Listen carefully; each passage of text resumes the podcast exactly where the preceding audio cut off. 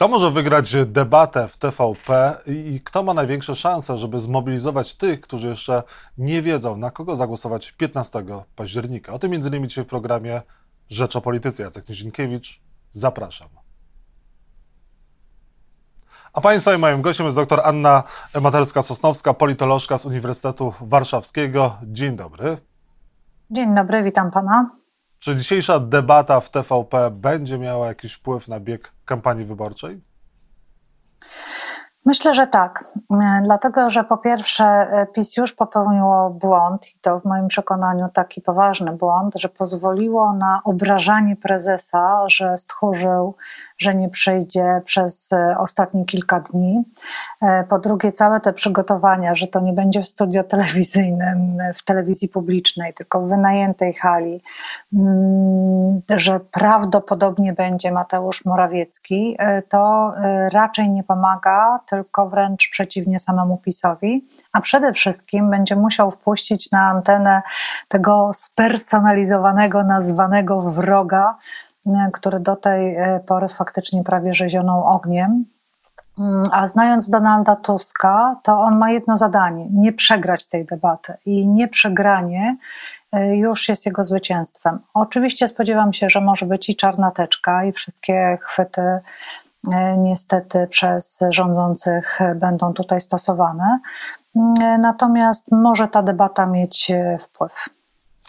A jeżeli chodzi o Jarosława Kaczyńskiego, to jego niepojawienie się może wpłynąć na elektorat Prawa i Sprawiedliwości, może też w pewną konsternację widzów TVP wprowadzić. Kaczyński będzie w przysusze i powiedział, że woli rozmowę z Polakami a nie tę debatę, bo wolałby rozmawiać z Weberem, a nie z Tuskiem. Znaczy, wie pan, no można próbować obrazić każdego i odmawianie debaty e, w telewizji publicznej to jest obrażanie nas, a nie swojego twardego elektoratu, ale w elektoracie Prawa i Sprawiedliwości, e, który jest głównym odbiorcą telewizji publicznej, ci, którzy nie do końca są zdecydowani, oni po pierwsze szukają informacji poza e, telewizją publiczną, więc już i tak wiedzą, że ta rzeczywistość nie wygląda tak, jak tam jest e, rysowana. E, a po wtóre, no dzisiaj też dostaną właśnie obrazek, że jednak prezesa nie ma, że nie jest tak, jak mówi prezes, że będzie chaos i walka na opozycji, bo to tyle partii. Tylko z tego co wiem, zresztą jak patrząc na, na ostatnie mm, tygodnie, to liderzy i liderka lewicy będą w stanie się porozumieć, będą w stanie grać jakby do wspólnej bramki, więc to może być obraz niekorzystny dla e, Prawa i Sprawiedliwości. Może to zaburzyć ten, to, to postrzeganie.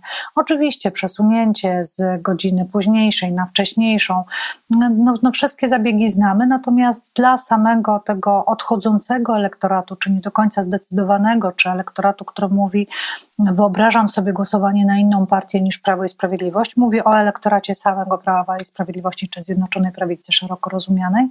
Może być to e, debata, która będzie osłabiająca, nie wzmacniająca ich.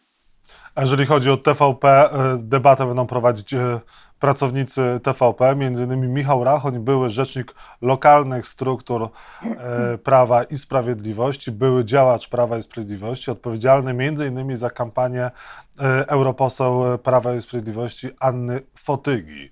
E, czy Michał Rachoń może wpłynąć na tę debatę? Tylko 7 minut kandydaci będą mieli łącznie na odpowiedzi na jego pytania. A to jest e, ten pan, który chodził przebrany za penisa w jakiejś kampanii? To, to ten sam? Ten. To jest ten.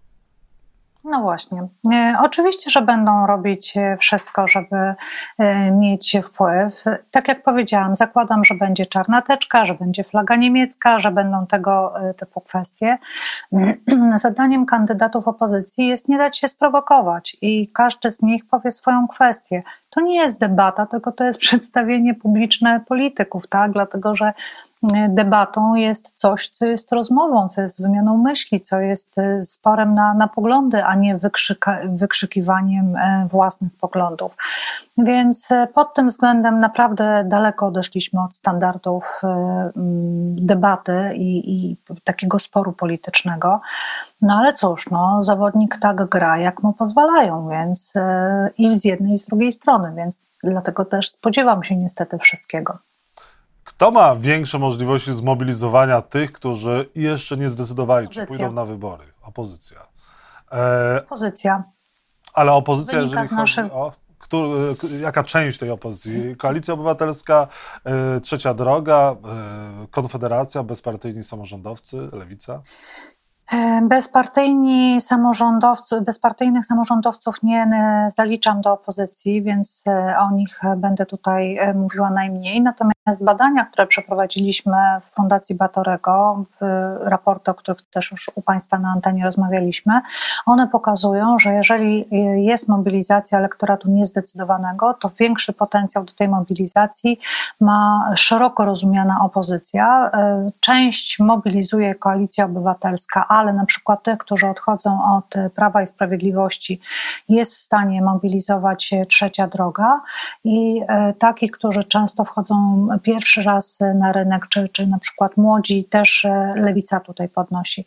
Konfederaci swoje mają, ale oni mają bardziej wśród e, tych, którzy w pierwszej jakby fali na nich głosowali z tych niezdecydowanych i wtedy, kiedy było tam powyżej 10 punktów procentowych, ten elektorat raczej już odpadł. Część z tego elektoratu też już przeszła na e, trzecią drogę, ale badania pokazują jednoznacznie, że po pierwsze jest potencjał na zmianę, i dwa, jeżeli ktoś ma pozyskać, to, e, to jest to szeroko rozumiana opozycja, tak jak powiedziałam. Widać to zresztą w czasie kampanii, podczas kampanii Prawa i Sprawiedliwości.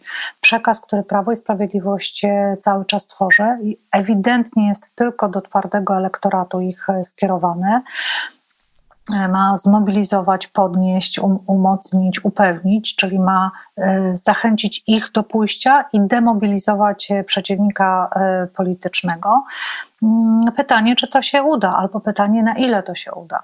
Mhm. A jeżeli chodzi o to, czym można zmobilizować tych wyborców, przekonać niezdecydowanych, to jakie są argumenty za tym, żeby oni poszli na wybory? Do, czym można do nich dotrzeć? Jakimi yy, to, przekazem?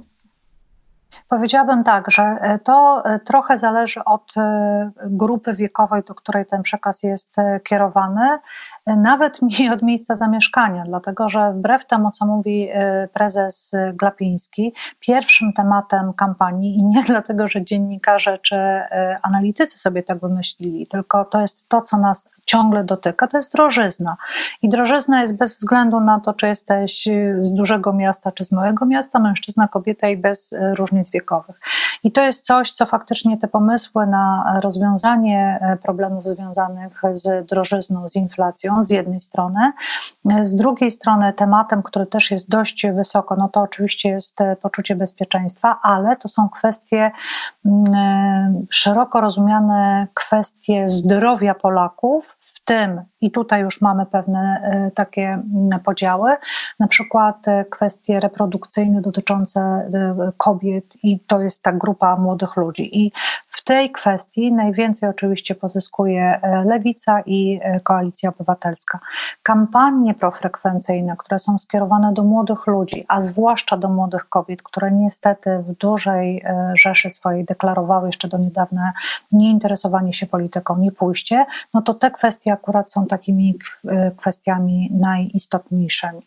I, I tutaj nie widać tego potencjału dla e, Prawa i Sprawiedliwości. A z jakiego względu akurat kobiety nie chcą głosować albo chcą rzadziej e, głosować? Mm, zwłaszcza, że w ogóle kobiety, a w tym jeszcze ta grupa do 49 roku to jest ponad 50% e, według naszych badań głosujących. Pro, problemów takiej absencji widzę kilka. E, po pierwsze, to jest e, poczucie zlekceważenia, niespełnienia po strajkach 2020 roku, e, czyli to lekceważenie rządu do, do kwestii kobiecych. Po drugie, lekceważenie zawodów sfeminizowanych i protestów tych zawodów. Czy to był protest pielęgniarek, nauczycielek, opiekunów i opiekunek osób z niepełnosprawnościami. Tam wszędzie rząd naprawdę zlekceważył zauważył te grupy, a one są najbardziej, tak jak powiedziałam, właśnie sfeminizowane. E, trzecia kwestia, no to są kwestie takie kulturowe, takiego wychowania e, też e, naszego, czyli bardzo duża część kobiet deklaruje, nie interesuje się polityką lub jeżeli się interesuje, to dość małym stopniu i y, ma poczucie małych kompetencji. Czyli politycy y, męscy, że tak to powiem, e, przez swój sposób e, narracji spróbowali nam narzucić, że polityka to jest przez wielkie to są poważne sprawy w poważnych garniturach, najlepiej przy cygarze e, omawiane. Natomiast polityka to, to są również te sprawy, które małe sprawy, to jest to, czy masz jak do, dowieść dziecko do przedszkola, czy masz lekarza dla dziecka, czy dla siebie, czy masz pomoc y, przy opiece nad y, starszymi rodzicami. Więc y, to wszystko jest polityką i to w bardzo dużej części właśnie dotyczy kobiet i, i tej organizacji takiej całego życia. I dlatego też są te kampanie, co by kobiety podnieść, przekonać do głosowania. Wiele afer y, wydarzyło się za rządów Prawa i Sprawiedliwości y, tej władzy. One jakoś po Prawu i Sprawiedliwości, y, mówiąc kolokwialnie, spływają. Dlaczego Prawo i Sprawiedliwość jest impregnowane na afery, czy może jednak nie jest? Może coś się wydarzy jeszcze w tym tygodniu, co może uderzyć na tyle w obóz rządzący, że procentowo w sondażach i też w wyborach straci. Wie pan, ja nie wiem, czy jest impregnowane. Tak jak e, od strajku kobiet, e, od protestów kobiet z 2020 roku nie udało się Prawo i Sprawiedliwości wrócić na ten e, poprzedni poziom i takie sączenie tych informacji codziennie, z jednej strony stajemy się na to odporni, ale z drugiej strony to też powoduje, że chyba jeszcze nigdy Platforma Obywatelska na przykład nie miała tak zdyscyplinowanego elektoratu.